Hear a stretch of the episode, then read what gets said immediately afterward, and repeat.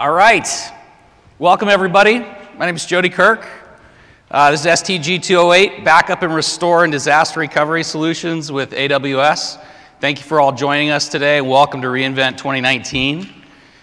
Um, I'm here with two uh, of our esteemed customers, and with Creighton Swank, who is a cloud architect for Caterpillar, as well as uh, Juan Mejia, who's the data center manager for Bank United. Uh, Juan and Creighton are going to share with you their stories, how they've uh, been able to leverage the AWS cloud to support their backup and disaster recovery initiatives for their respective organizations. So let's jump into the, the overview for today. First, we're going to talk just a little bit about why we protect data in the first place, just to lay a little bit of groundwork. Uh, we're going to talk about modernizing your backup using the cloud and some approaches that you can take in order to do that. Uh, we're going to talk about some common backup patterns. So, this is both how customers are using native AWS services to perform backups, as well as our partner ISV backup, our ISV backup partners, and some of the architectures that those uh, ISVs support, and how customers are deploying those solutions for their backup. Then we're going to talk a little bit more specifically about disaster recovery approaches. So let's start off by laying a little bit of the groundwork. Like, why do we back up data in the first place? Um, we back up data to ensure the uh, safety and security of the information we store. But in reality, the reason we do it is because we don't want to lose it, right? And so, because we don't want to lose it, uh, lost data can have impact on our business, can affect our brand, can affect trust in our customer relationships, can affect uh, future and current revenue streams as a result. And so when you look across your business applications, you realize that some applications are simply more important than others to your business. So, in order to ensure that those applications are protected effectively, we uh, try to understand how much data we can afford to lose as an organization um, for those applications. And so, that decision, the recovery point objective for those applications, or how much data we have to lose, will dictate the frequency in which we take backups, and it will also have cascading effects in terms of the decisions we make of the systems and services that we're using in order to support those, those applications. Second thing we look at is uh, how long does it take to recover, the recovery time objective. Um, this is a function of how much your business can tolerate to have applications and its associated information offline.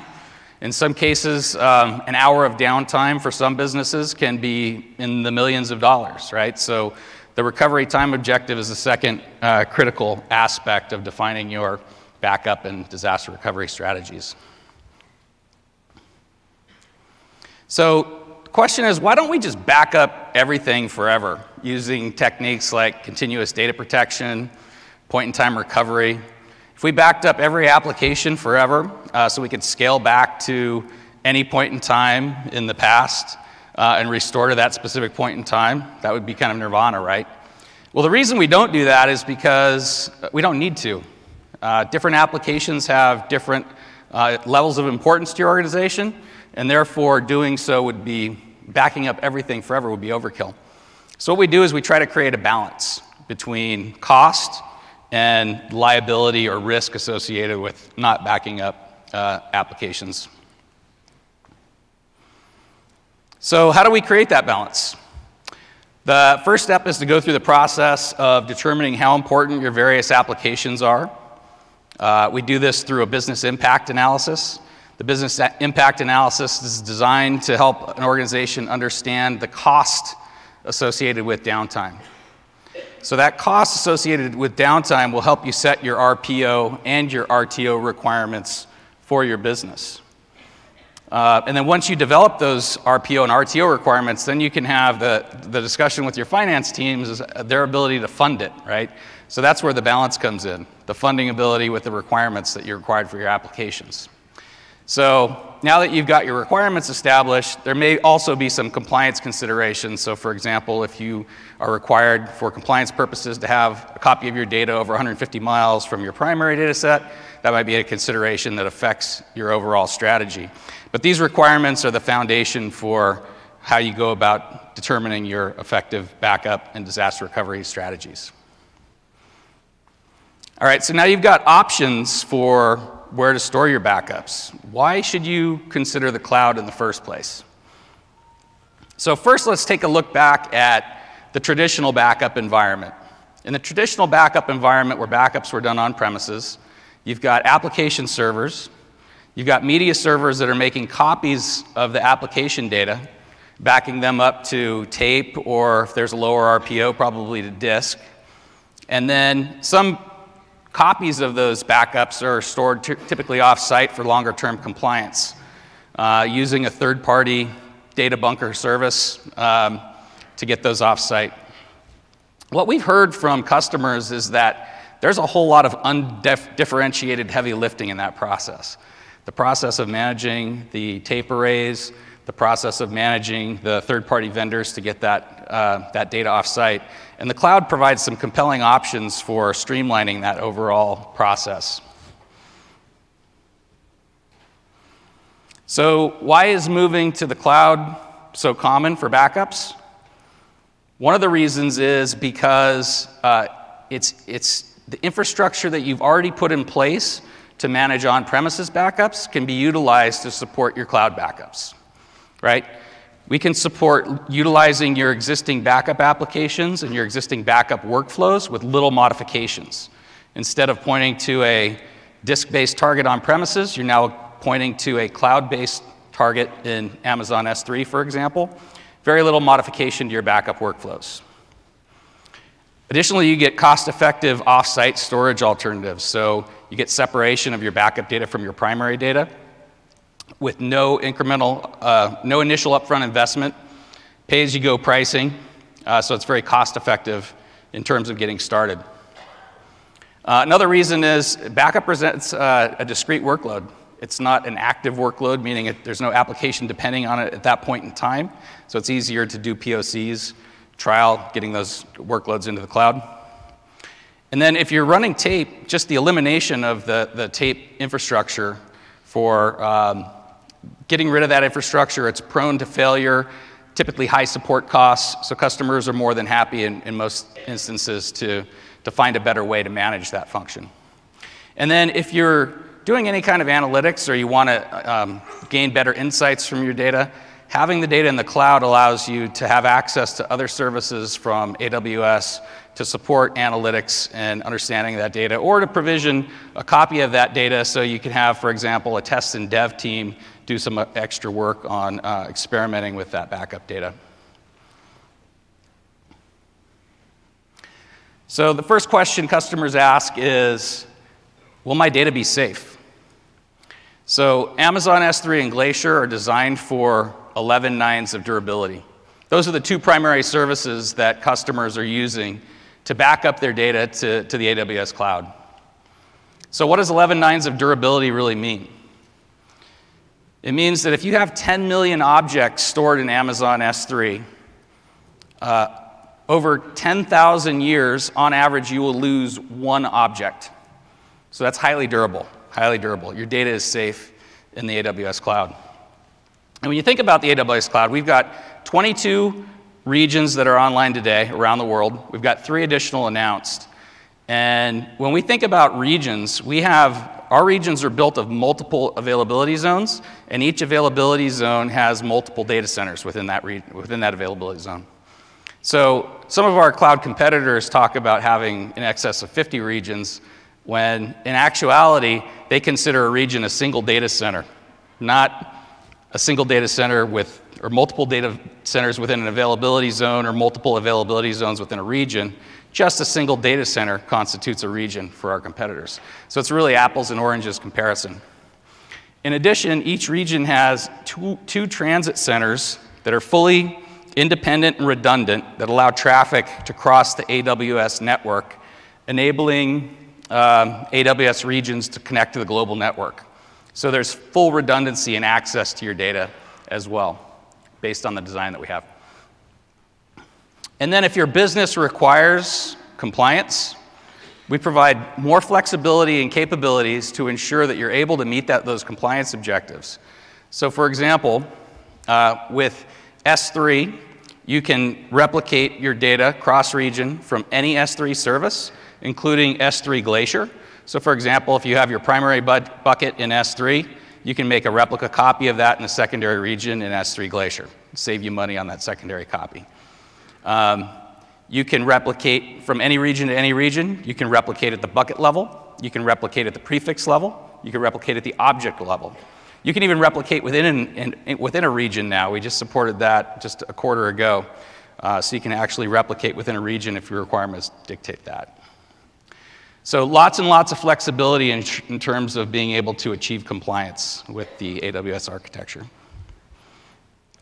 All right, so now that we've covered why we back up and why backup to the cloud makes sense, let's discuss some common backup patterns that we see our customers deploy uh, so first I want to co uh, cover some of the AWS services that are commonly used and some of the ways that customers are utilizing uh, those services for their backup activities. So the first one is um, backups to using the file gateway. So the AWS storage gateway comes in three variants, a file gateway, a volume gateway, and a tape gateway. Um, each of these models can be deployed either as a virtual machine or as an appliance within an on-premises data center or as an Amazon machine image within the AWS cloud. Um, so in the file gateway instance, uh, you can access the file gateway through standard storage protocols such as SMB or NFS. Um, and when you write to the file gateway, Data gets translated to an object and gets stored durably within the S3 cloud, in the bucket of your choosing. Um, so back to the backup question, like what does this mean for backups? How are people backing up using the file gateway? The first obvious example is they're backing up their file data to AWS, to, to, the, to the file gateway. So they're writing copies of their file data. It's being backed up into the AWS cloud in their S3 bucket. A very common uh, use case as well is for database backups, doing things like Oracle backups or SQL dumps using the, the file gateway.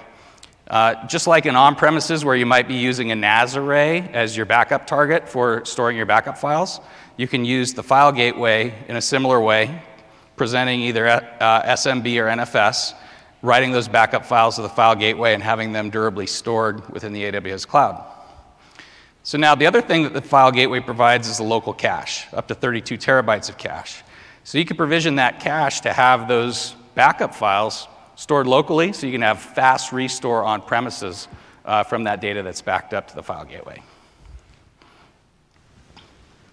For tape gateway, tape gateway is essentially used to replace on-premises tape libraries. It's a VTL product, so if you're familiar with virtual tape library, it looks smells, feels like a, a tape array.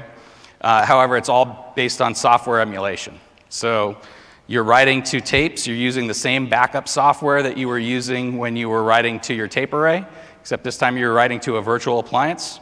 Instead of physical tapes, those, those writes are going to Amazon S3, where they're durably stored. In terms of the backup workflow, you can use the same backup software that you were using to uh, write to those tapes uh, they all support the, the virtual, um, the tape gateway. Um, and then you can, uh, the, in terms of the workflow, you can have the same exact workflow. You can label tapes. The tapes are represented within the software um, as a virtual tape library, so you, you can actually physically manage those tapes via the software and eject those tapes into uh, Amazon S3 Glacier when you want to store them for longer term compliance. Uh, the volume gateway presents iSCSI block storage volumes to your on storage or your on premises applications. Uh, the volume gateway provides either a local cache or full volumes on premise while also storing copies of your volumes in the AWS cloud. Common way customers use the volume gateway is to leverage its ability to create uh, EBS snapshots. So when you write to the when you write to the volume gateway, the data gets stored in S3 and can be snapshotted and then restored as a volume in EBS and then can be mounted by an EC2 instance. So this is very uh, a practical use case for migrating databases to the cloud, for disaster recovery into the cloud. You copy a volume to the volume gateway, and it gets stored within S3 where you can do a whole bunch of things with it through the utility of the EBS snapshot functionality. EBS snapshots themselves, so if you're running databases on EC2, you need point in time recovery for uh, those databases, those volumes. You can create volume snapshots with EBS snapshots. Um, so the snapshots are fully incremental, meaning that only changes to the blocks in the volume are stored. So it, it saves you money in terms of cost efficiency and, and space efficiency in storing those backups. Earlier this year, we announced the capability to support multi volume crash consistent snapshots on EBS. What that means is if you have multiple volumes sitting behind a, a, single EC2 instance, you can back those up and restore them as a single operation. Okay? We also just announced a capability uh, last month, about two weeks ago, which is called Fast Snapshot Restore. With Fast Snapshot Restore, you can identify which EBS snapshots you want to have in a pre initialized state. What that means is when you go to restore those, those snapshots, uh, there's no initialization time. They're already pre initialized, so you get full provision performance for those snapshots at the time of the restore operation. It's a pretty cool capability just announced. Uh, the last one I want to cover for people doing database backups in the cloud um, EFS is commonly used. So, just like we were talking about with the file gateway for backing up databases on premise, if you're backing up resources within the AWS cloud, you're utilizing um, backup utilities from some of the common database backup vendors. Um, so, people are using it for SAP HANA, uh, Oracle, uh, DB2, very common. And what's nice about EFS for this use case is uh, it presents itself as NFS, a POSIX compliant file system, so it's easy to write those database backups to EFS. Uh, and as soon as you do write to EFS, because EFS writes, every write goes, gets written across three availability zones, each with its own independent mount point, you can now access those backup files from any one of three availability zones. So for a database administrator who's using a database backup utility, this is the easy button. Right? With EFS, you don't have to provision any storage, you don't have to configure any kind of replication, you don't have to set up HA, it's all there for you. So you set up the file system and you start backing up your databases, um, and it's just that easy. All right, now we're going to switch gears a little bit. We're going to talk a little about some of our partner enabled uh, solutions. So, AWS has a broad ecosystem of backup and recovery partners. These are Everything from some of the most innovative new startups to some of the uh, ISVs who have been in the market for 20 plus years and support you know, the Fortune 100 type companies. Um, we've partnered with all of them, uh, and we do a lot of great business uh, with all of them. But it's important to understand that there's different architectural models for utilizing our partners that you can employ as a business. And so it's important to understand what's the appropriate model for you and how should I architect that uh, utilizing the AWS cloud? So I'm going to go through a couple of different um, architectural models and, and sort of co compare and contrast the differences and the value of each. So the first one I want to talk about is just backup from on-premises to AWS. So in this model, you're, you're, you've got your traditional backup model where you're backing up resources within your own data center and you want to leverage AWS for your backups. Um, we've already established that every major backup vendor has built a native connector for Amazon S3, which means they can write directly to S3 as a storage target uh, without any modification. So, what's also nice is that most of these backup vendors uh, they license their software based on the amount of capacity managed. So, whether you're writing to local disk or you're writing to S3, uh, it's not going to have any impact on the cost from the ISV for managing those backups, right? So that's key. So, and those backups can be written over a number of different means AWS Direct Connect, over VPN, or over the internet. And in addition to the native connectors, as we discussed, you can use uh, storage gateway or even third party products like VTLs. So, in this example, the master server is being run on premises. and AWS is being used to store the backups. Um, it's worth, so, um, yeah. And uh, as I mentioned, that there's typically no additional incremental licensing fees for that model. All right, so now this is a, uh, a model. So backup on premises, uh, remote and branch offices to AWS. So for organizations that have uh, distributed models where they've got lots of branch offices, uh, they don't want to have backup infrastructure in every back office, branch office. So uh, the, the management complexity of that would be uh, unwieldy. So what they do is they've employed a model like this where you've got a secondary backup server in the AWS cloud. It provides federated management to that backup server from the primary master server within their data center. Okay? So now you can have that backup server in the AWS cloud managing the backups for all of the remote offices, and you can take all the infrastructure out of those offices. So you can have endpoint protection within the offices. All the data is backed up to the cloud. If there's a problem with those remote offices, you can restore that data in the cloud and still have access to it. And you can see as I'm going through these, there's the box on the bottom that talks about the partners that support these different backup architectures. So um, if they're in this box, it doesn't mean that that's the only architecture they support. It means it's one of the architectures that they support. And these are the, the partners that are in our APN, uh, AWS Partner Network, storage competency for backup and recovery. All right, so the next model I want to talk about is SaaS backup from on premises to AWS. So, in this model, you're taking away the complexity of running the backup infrastructure in your on premises data center. In a SaaS model, the SaaS vendor creates the S3 bucket, does all the configuration of the backend resources, provides all the connectivity, typically in the form of endpoint software that they use to transport the data to the cloud.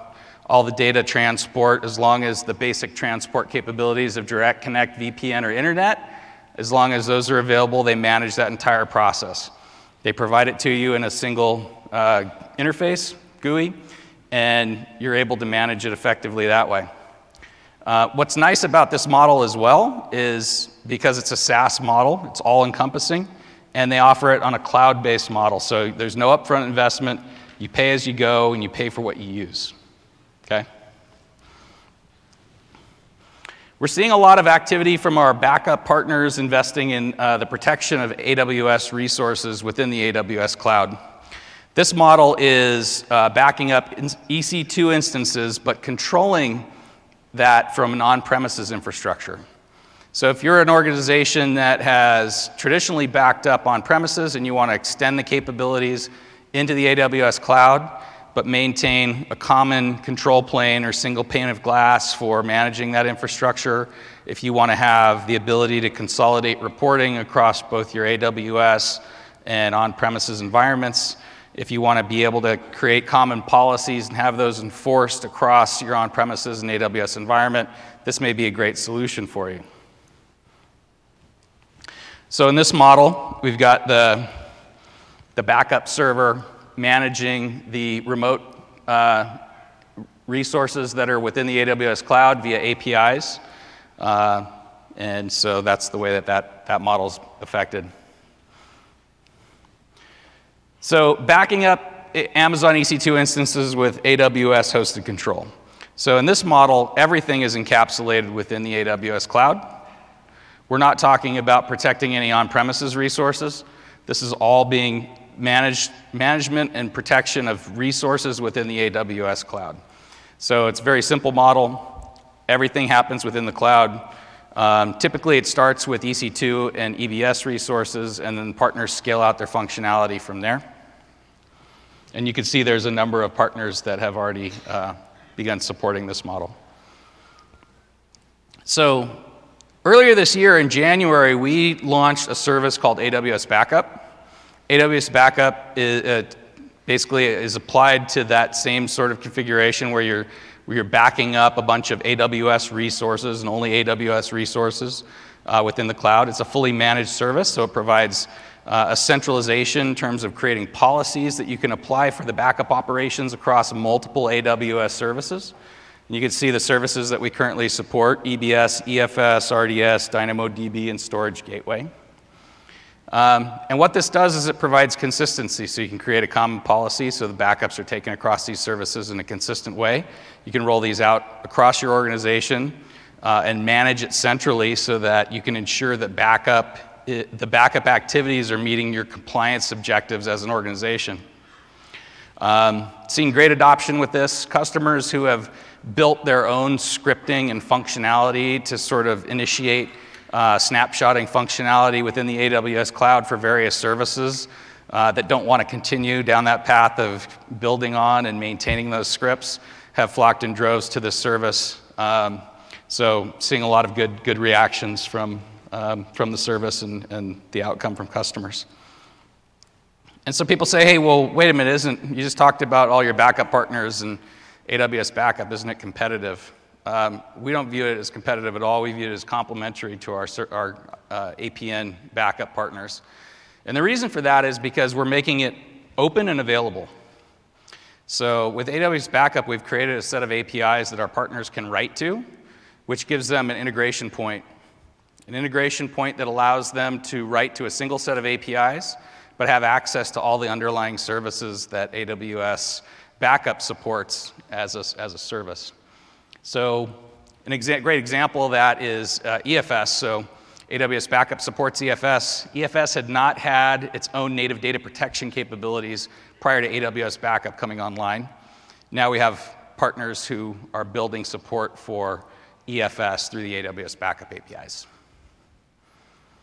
All right, so I want to switch gears here a little bit. I want to talk from a customer perspective, uh, and I've got Creighton Swank here, who's a cloud architect at Caterpillar. Uh, Creighton's going to talk to us about his journey and Caterpillar's journey in modernizing their, uh, their backup activities uh, for his organization. So, Creighton, thank you. Thank you. Thank you, Jody. Good afternoon, reInvent. My name is Creighton Swank. I'm a cloud architect for Caterpillar. Uh, we're about three years, a little over three years into our AWS journey. Uh, my team focuses primarily on AWS, sort of soup to nuts. So we do uh, operations, uh, consulting internally, as well as architecture. We work with a lot of the independent teams internally to kind of enable connectivity and expose our services to customers inside of Caterpillar. So, a little bit about CAT before I dive into the meat. Um, we are the world's largest manufacturer of construction and mining equipment. We make diesel engines, we make natural gas turbines, we also make diesel electric locomotives. We do business under a number of brands as well. Uh, we're a Fortune 65 company. We have 4 million machines in the field around the world today, and we have plans to connect 1 million of them by the end of this year, which I hope we're well on task for. So let's talk a little bit about who my team's customers are, or who we enable inside of, inside of Caterpillar. So we have internal customer groups within Caterpillar Corporate. So these are groups like engineering and marketing. So we do a lot of design, as well as kind of public web service hosting, things of that nature. We also have external brands. So there's a number of other brands that are kind of under the Caterpillar umbrella um, that do business throughout the world, and we work with these teams as well. So some of those brands are Solar Turbines, Cat Financial, Perkins Engines. I encourage you to visit our website if you want to see the complete list of brands. You'll probably see some of those um, that you didn't know were associated with Caterpillar. So, starting a backup presentation with a bold quote Nobody cares about backups. They're expensive. They affect performance. Why do we have to replicate the backups somewhere else? They're already expensive. My database doesn't support this. So the bottom line is backups are an insurance policy. Jody alluded to this earlier. We pay our bills, our insurance bills every month. We hope we never have to use it. But everyone cares about restores. So when the data's gone, the questions shift. How long until my restore is done? I don't care what it costs. I just need the data why can't you only go back to last night's backup? Now, these drive to the concepts that Jody was talking about earlier. Defining RPOs and RTOs is part of what my team does as we work with customers. So we try and work with them to balance cost. Not only cost of losing data, but also the cost of implementing the backup solution.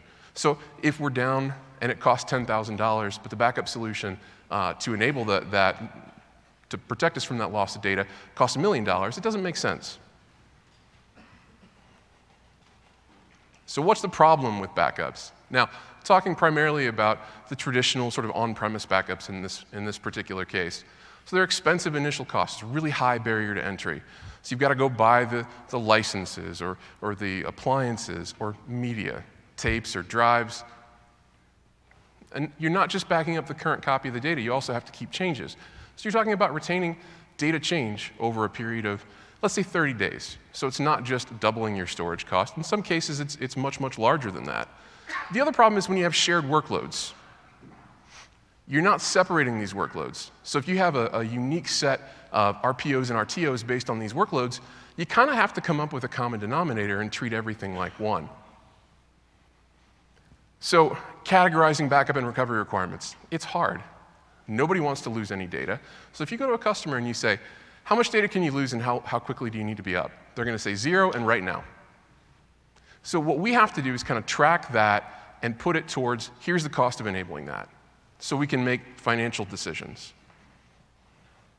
And these loosely defined RPO and RTOs, it's just a challenge because nobody really understands what they want, and everybody wants everything, so you kind of have to go and, and, and work with them to define, you know, how much can you really get? What business process does this support? Are there manual workarounds? You really have to get to know the workload. I like how consistency moves in slow. That's the other challenge. So if you take uh, a, a VM-based or a host-based backup of a server running a database, well, when you go to restore that, it's probably not going to work. So what you end up with is kind of a one-size-fits-all solution. And that's really not what we're about in AWS. So when we back up resources in AWS, how do we do it? Well, first of all, we realize there's no one-size-fits-all solution. That's, that's kind of table stakes. So each of the services that AWS offers has an independent backup strategy. And as my team works to enable that, that specific service within AWS, we also work to define the backup capabilities and what options we can present to our customers in terms of frequency of backups as well as consistency. So each service has to be handled differently. We leverage these native capabilities when they make sense. So cross-region replication with S3, or RDS multi-region replication, RDS snapshots, point-in-time recovery. These are all things that we have to take into account. I'm not going to get access to the VM to install a backup agent on, uh, on an RDS instance, so we have to get flexible. Automating backups. Jody made a really good point about Backup Manager. Um, this is something that my team has to kind of look into in the next quarter because we're one of those customers that kind of did it ourselves. We have Lambda functions that go and initiate EBS snapshots based on tags, and we have Lambda functions that go and delete the tags after a predefined, or delete the backups after a predefined recovery uh, retention window. But we control it all with tags, and we allow our customers to select those tags. So when we go through to deploy those resources, they have options. Now, third-party tools also important, and this is kind of what's going to give us the ability to uh, back up on-premise workloads to the cloud.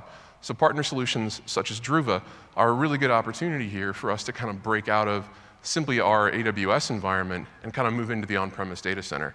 And the focus on that's going to be specifically the remote offices that Jody mentioned earlier. So we control backups with tags. So we integrate those tags with a template, and those templates are accepting parameters. So what you see here is a real simple example in the CloudFormation template. Do you need a backup of your instance? Yes or no? That's not what our customer sees, that's the code behind it. Our customer sees that box on the right, backup, yes or no. Each one of those parameters can be presented through Service Catalog or through CloudFormation deployments, It's just as easy. So think about it also including like retention time or backup frequency or backup window. We're really about empowering our customers to make the choices to find their best times, as well as to find the solution that meets their needs. So we present these things through Service Catalog, and we have a tagging structure. Backup frequency, yes or no. Window, retention period. These are all pretty much the standard tags. Now, these things are nice because we can add tags. If we come up with a new capability, or if things kind of open up, or we want to leverage Backup Manager. Instead of this, it could be pick your backup plan. Some of our lessons learned. These are things that we learned the hard way. Um, so if you're using a custom tool to take EBS snapshots, and in this space, even, even Lambda automation kind of follows this, make sure you have one that removes them too. That's important. I mean, only if you don't like money, I guess, but those things do add up. And if you're using S3 versioning or replication, make sure you have lifecycle policies that purge the old versions after your desired retention time. Now, that applies both the source and the destination buckets as well. So, from our perspective, it's really about empowering our customers running in AWS to kind of take control of their own backups. If you have ephemeral workloads that are auto scaling, you don't need to back those up. But you do need to back up the persistent store. If that's RDS or if that's S3, go there, back it up there. I encourage you guys to look into uh, Backup Manager as well, because we have done a lot of undifferentiated heavy lifting to build the automation to back up our EC2 instances, and now the service sort of takes care of it for you. So, with that, I'm going to turn it back over to Jody. Thank you. Yeah, good stuff. I always like hearing about the, the lessons learned and the stuff that you can't you know, readily get, but you hear a customer talking about it. Uh, it's always so insightful and interesting. So thank you for that. All right, so now we're going to change focus to talk specifically about DR. Um, you know, we think about DR, uh, so business continuance, the, the, the operationalizing of a process for getting a business back online after an event. At AWS, we define disaster recovery as the oper- operationalizing of the systems that are needed to get the business back online. So, every business has uh, some event that they need to plan for. Uh, there's some disruption that's potentially going to take place. And a disaster, as we define it, can be any event that has a negative impact on an organization's ability to conduct business or impact its reputation. So, these disruptions can come from a number of different resources. Of course, natural disasters is one of them. I happen to live in California. Um, it's a not so natural disaster. Uh, so, if you've been watching the news over the past couple years, there's been uh, lots and lots of wildfires in California. Um, as a result of the wildfires, uh, PG&E, who's the public utility in California, they've instituted these brownouts where they basically shut down high-powered electrical transmission lines when there's conditions that are conducive to fires breaking out. The reason is because the, the lines swing, they create arcs, and they could start fires. So these are non-natural disasters that businesses, this affects thousands and thousands of businesses across California, and there's not a whole lot of warning in terms of when they're going to, to uh, institute these brownouts. So those are the kind of events that take place. Then, of course, there's um, you know the rogue actors, both external threats and internal threats that could potentially harm your business. So now all these things are uh, they're not items that you can solve, but you absolutely have to plan for, right? You have to plan for uh, for your business as the ambassadors for your business and, and managing risk. And the reality is that many of us have not made appropriate DR plans. So IDC estimates half of businesses would not survive a disaster, particularly due to the fact that over half of the applications are not protected. That's crazy, right? But it's reality. I'm on calls frequently with customers who are large, well established organizations uh, that don't have DR plans in place and are mandated that they need to get some DR planning in place to support uh, both you know, applications that are running within the AWS cloud, but also applications that are running within their on-premises data centers. So this is a real, this is a real fact. Hopefully none of you are, are part of that uh, 48%. But so if you're thinking about um, doing DR in the cloud, what are some of the benefits of utilizing the cloud for DR? Well, the first and most obvious thing is cost. And cost is significant. So if you're running a secondary uh, site for DR purposes, I mean, there's the cost just of the facility itself. the power, cooling, keeping the lights on. I mean, that's a substantial cost that you don't have if you're moving to the cloud. But then there's also all the infrastructure required, which, by the way, you have to provision for peak capacity um, in order to support the failover of your applications to the capacity that they're required to keep your business running. That's a substantial investment, and all the management and overhead in making sure that those, those uh, systems are up to date and online and available for that failover event to occur. If you contrast that with building in the cloud, there's no upfront initial investment, right?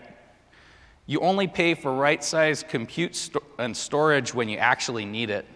So, what that means is you can scale down your disaster recovery environment and then scale it up as you need to when a disaster actually occurs. That's for cost optimization. There's lower uh, IT management overhead. There's more opportunities for automation uh, it's easier to do repeatable testing of that failover event. And you can get systems up in minutes. So the cost benefits, but also the, the agility benefits of having a DR strategy that includes the cloud are significant. So at AWS, we have this framework for the different models that we can employ to support DR in the cloud. The first one we've kind of already talked about backup and restore. With backup and restore, uh, you have a backup copy of your data that you would use for restore. But since none of your systems are on standby, this method, while cheap, can be time consuming as it would require you to stand up all the ancillary services and capabilities to support that application running live for your customers.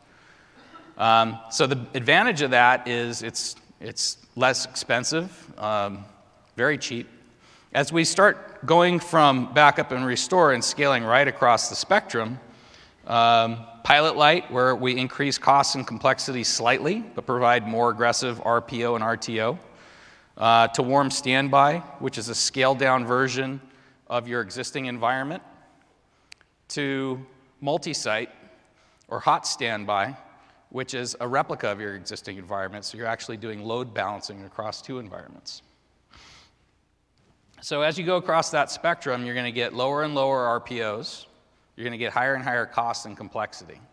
So let's talk a little more detail about these different models, starting with Pilot Light. So the Pilot Light option consists of your environment's most critical elements running in the AWS cloud. So systems are either uh, in standby or powered off state, and data is replicated uh, from your on premises data center or it could be uh, another instance within the cloud, I guess, but from your on premises data center in this example to the AWS cloud. Um, I've got my database server replicating the data. I've got all the application servers and web servers um, basically configured. I've used uh, CloudFormation to pre provision the configurations of those, those instances so that when I need to invoke them and there is an event, I can quickly stand up those instances and minimize my, uh, my uh, recovery time objective. Um, so when we have that failure event occur, um, there are a few operations I need to run. I need to initiate the application servers. I need to initiate the web servers. Uh, if there's any uh, uh, load balancers that I need to provision, this is when I would do that. Then I need to mount the data volume and reconfigure DNS to direct traffic to uh, the AWS cloud as the, the failover site. So when you're running, I can't stress this enough, if you're running the Pilot Light uh, model, uh, pre-configuration is your friend. Making sure that your Pilot Light system is updated, making sure that all the systems that you need to support that recovery mo- mode are pre-configured as CloudFormation templates uh, that you could scale up quickly and easily in the event of a, a failure. So the next model is uh, warm standby. So, a warm standby solution maintains a scaled down version of your fully functional environment, always running within the cloud. So, this is more robust than the Pilot Light because you've got um, systems that are always active.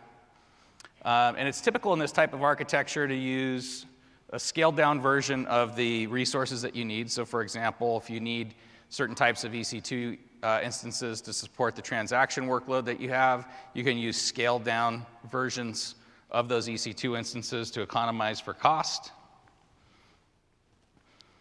So in this instance, when uh, in a recovery event, you can add additional capacity under, those, uh, under the load balancer. So you can add the quantity of EC2 instances. You can change the type of EC2 instances in order to support the transaction volume that you have. In this instance, I've also um, uh, reconfigured DNS record to reroute the traffic to the AWS site. Um, and then since you're running the active resources within AWS, uh, again, you're going to have a shorter recovery time because all these uh, resources are already running, but it is going to be slightly higher in cost. And then the hot site. So, a hot site represents an active active configuration uh, in both your AWS and on premises infrastructure. And this is the architecture you want to employ if you have very low uh, RPO and RTO objectives. For, um, for this architecture, I've got a mirrored database server. So I've got, um, it's going both ways, so it's bidirectional, so the data is in sync constantly. Um, and then the, the data replication method that you use, by the way, is going to be predicated on the RPO requirements for, for this particular configuration.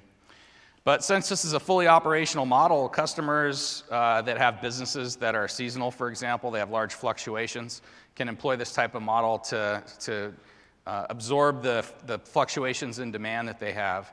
But since the, the load is being split between both sites, if I have a failure event, uh, traffic's automatically going to be redirected to that um, to the secondary site, and then you can use auto scaling and pre-provisioned resources in order to scale that environment to meet the capacity requirements based on triggers that you set uh, within your AWS configuration. And so in this, in this model, you're fully prepared for a disaster recovery event because you've architected your application to support that type of event, right? So, CloudEndure is a leading provider of data migration and disaster recovery solutions. It was acquired by AWS uh, earlier this year. Um, CloudEndure simplifies and reduces the cost of cloud based disaster recovery uh, by offering lots of automation. So, a few things, core things that it does that are really interesting. So, with CloudEndure, you can deploy an agent on your primary application servers that agent provides block level replication to AWS, and that block level replication can support um, both the applications themselves and all the associated configuration data and files associated with the state of that application. Um, it then uses machine conversion technology to look at the, the source uh, resources that the application is running on and build an equivalent destination resource within the AWS cloud. This is really cool. And it takes it that one step further. Not only does it build the, the, the destination resource, it also builds a scaled down version of that resource and creates a staging environment where you can replicate the data of the staging environment, have it live within the AWS cloud, but then you have a mapping of the ultimate resource that you're going to uh, expand to on a failure event. So it's pretty cool technology, right? So in a failover event, Cloud CloudEndure's orchestration engine automatically launches fully operational workloads in the target AWS region at the time of the failover. And this process includes cloning disks from the staging area to the, the target area. And this entire orchestration process typically takes minutes of time and is predicated on the amount of time it takes for those resources to boot up. So while the data stage, you're incurring costs at a much lower uh, rate, which provides great economics in terms of this overall solution. All right, so now I'd like to bring uh, Juan Mejia from BankUnited up to the stage. BankUnited's been working over the last year on uh, a re architecture of their disaster recovery strategy. And so Juan's going to take us through that process and share some insights. There you go, Juan. Thank you. Thank you very much.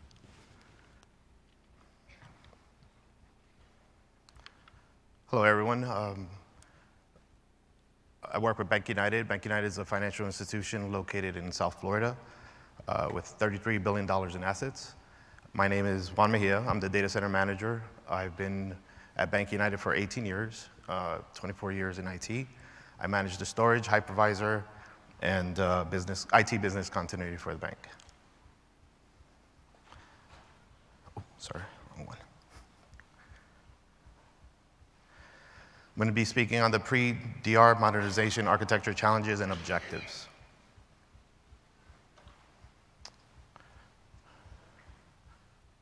This is uh, so prior to DR, our prior DR architecture, we have two data, physical data centers, one in Miami Lakes, Florida, and one in Long Island, New York. Multiple forms of methods of replication. We have vSphere, storage array replication, uh, and database replication. No, it's in the arrow button. There you go. That's the one. Ah, that's it. Perfect. Thank you. Sorry, guys.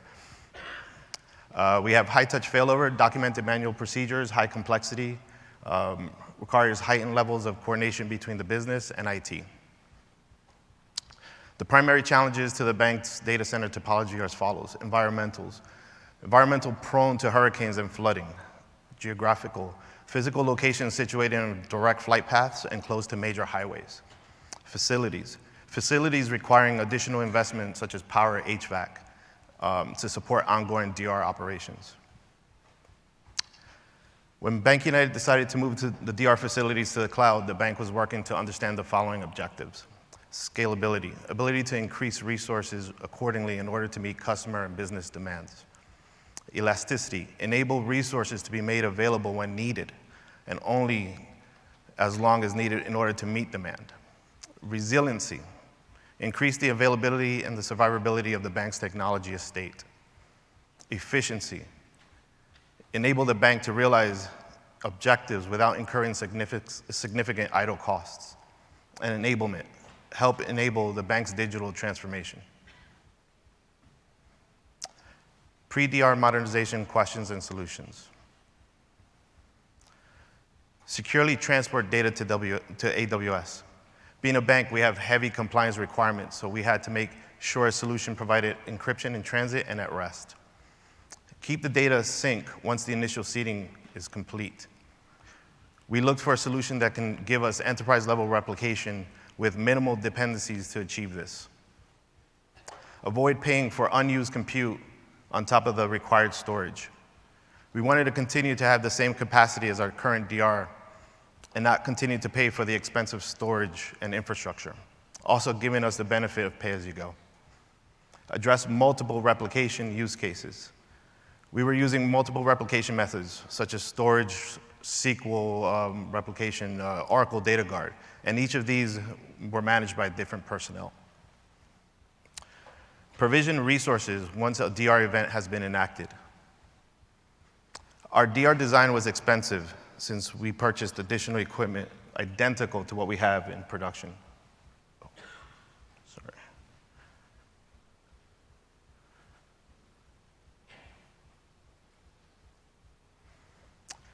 recover from hypervisor different than EC2.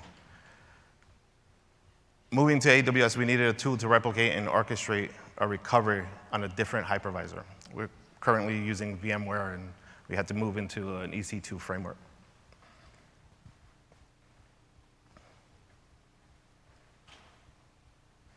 Securely transport data to AWS.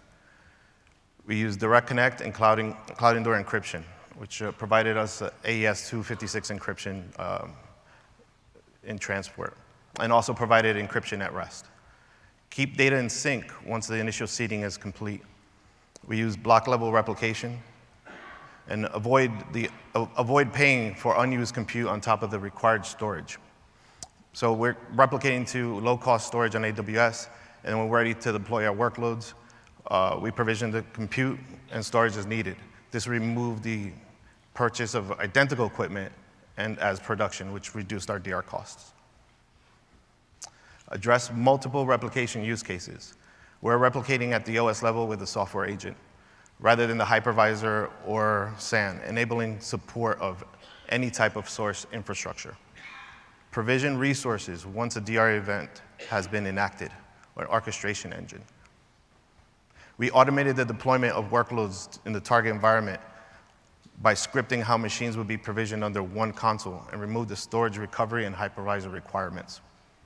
Require from hypervisor different than EC2, machine conversion technology.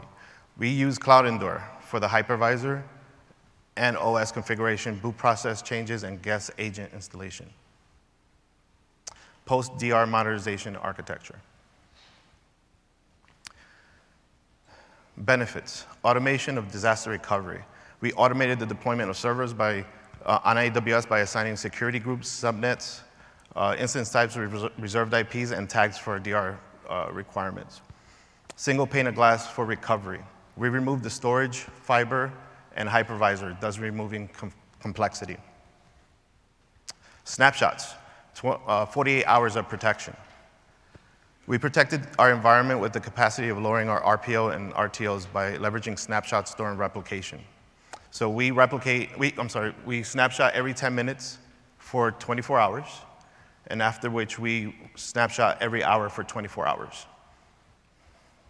This, allow, this also allows us to roll back every 10 minutes, up to a day if needed, reducing the requirements or removing the requirements for um, backup restores. What changes in DR testing for BankUnited? Remove the need for consistency, consistently updating uh, scripts to recover storage and VMs. Remove the dependency on physical hardware. Next steps, migration to the cloud. We successfully completed our DR testing this year, which included over 200 servers. We're now migrating off our on-prem data center with a lift and shift approach. This will eventually evolve to a more native architecture, taking advantage, advantage of AWS. Um, in the process of the, of the migration, we're also um, starting region to region replication as workloads now become production. Thank you very much. All right. Thank you, Juan. Good Thank stuff. You. Thank you. All right. So I wanted to point out um, some important information about our uh, ecosystem for uh, specifically around DR. So we have, I mentioned our uh, APN partner network and our store, our backup certification. We've also got a, a, DR competency. And you see the ISV partners that we have within the uh, DR competency. Some of these guys have been doing DR solutions for customers for decades, right? Uh, some of them are more enterprising startups. Uh, and then we've got on the go to market side, on the consulting side, we've got a, a whole stable of uh, consulting partners who provide DR consulting services to our customers. Um, and all available with on our website. So there's um, great capabilities across the board there to help you operationalize your DR strategy if you need assistance. All right, so wrapping up, um, just a few final thoughts for you. So using the cloud for backup and disaster recovery provides some compelling benefits. We talked about those. And an integral piece of uh, the cloud is an integral piece of a modern backup and DR architecture. Uh, AWS provides services and tools for building reliable backup and DR solutions to support all of your application requirements. And last, AWS has partnered with industry leaders in backup and DR to help mutual customers modernize and operationalize their backup and DR practices. I'd like to thank you all for coming. Uh, please take some time to uh, update the survey and the application. Uh, enjoy reInvent and have a great day.